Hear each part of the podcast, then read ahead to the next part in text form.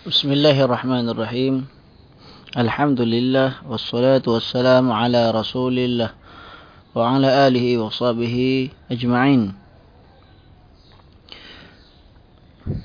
Kita lanjutkan hadis yang ke-77 An Abi Hurairah radhiyallahu anhu anna Rasulullah sallallahu alaihi wasallam qala إذا صلى أحدكم للناس فليخفف فإن فيهم الضيف والسقيم وذا الحاجة. وإذا صلى أحدكم لنفسه فليطول فليطول ما شاء. Sekali lagi.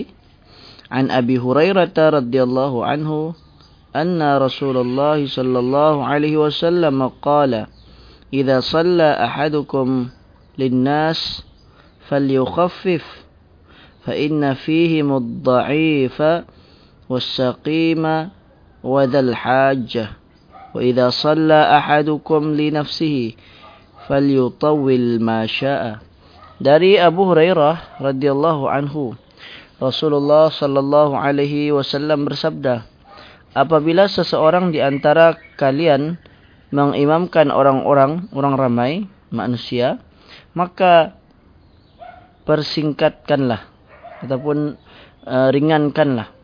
Kerana di antara mereka ada orang yang lemah, ada yang sakit dan ada yang mempunyai keperluan hajat. Dan jika seseorang di antara kamu solat secara bersendirian, maka silakan memperlama menurut uh, kehendaknya. Ya, fal yutawil ma syaa maka hendaklah dia mem, memperpanjangkan sebagaimana yang ia uh, uh, suka, uh, ia apa kehendaki. Okey. Sekali lagi saya bacakan terjemahan ini dari Abu Hurairah radhiyallahu anhu Rasulullah sallallahu alaihi wasallam bersabda, apabila seseorang di antara kamu mengimamkan manusia, maksudnya menjadi imam kepada orang ramai, maka falyukhaffif, hendaklah dia meringankan, maksudnya ha, mempercepatkan, tidak boleh memperpanjangkan dalam solatnya. Fa inna fihim kerana di antara mereka ada orang yang ad-da'if, orang yang lemah, was-saqim, ada orang yang sakit, wadzal hajjah, ada orang yang mempunyai keperluan. Dan tetapi di dalam riwayat Bukhari ha, lafaz dzal hajjah ini tidak ha, tidak ada.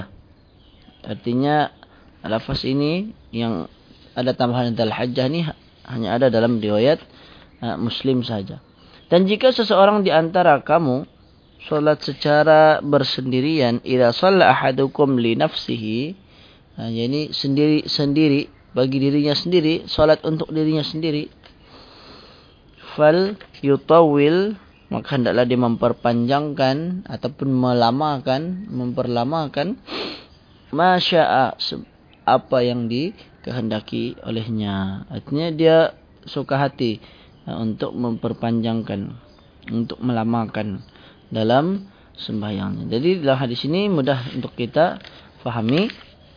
Uh, hadis ini mudah untuk kita fahami di mana Rasulullah sallallahu alaihi wasallam uh, menyatakan bahawa jika kita menjadi imam maka hendaklah melihat keadaan makmumnya.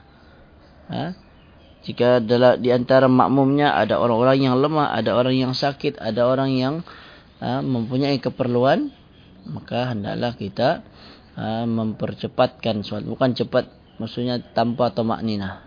Uh, cepat tetap dengan menjaga seluruh uh, tomak nina rukun dalam solat sehingga solat kita tidak menyebabkan uh, tidak sah sebagaimana dalam sebuah hadis yang menceritakan tentang seorang lelaki yang salat uh, dengan begitu sangat laju sehingga tiga kali dia salat kata Rasulullah kamu belum salat Lalu dia pun bertanya setelah tiga kali solat tidak juga sah kata Rasulullah. Maka uh, orang tersebut tanya ya Rasulullah bagaimana? Maka Nabi pun ajarkan apabila solat maka hendaklah berdiri kemudian rukuk kemudian tenanglah tamak ninah kemudian i'tidal tenanglah tamak ninah sujud tenanglah tamak ninah dan seterusnya. Ha, begitulah ha, cara ha, melaksanakan solat yang yang sebenar. Jadi sekian dahulu ha, hadis yang ke-78. Ha, barulah ada masuk uh, makna global dan juga perbezaan pendapat di kalangan para ulama. Aku lu qouli hadza wa astaghfirullahal azim. Sallallahu ala nabiyyina Muhammad wa ala alihi wa sahbihi wa baraka wa sallam.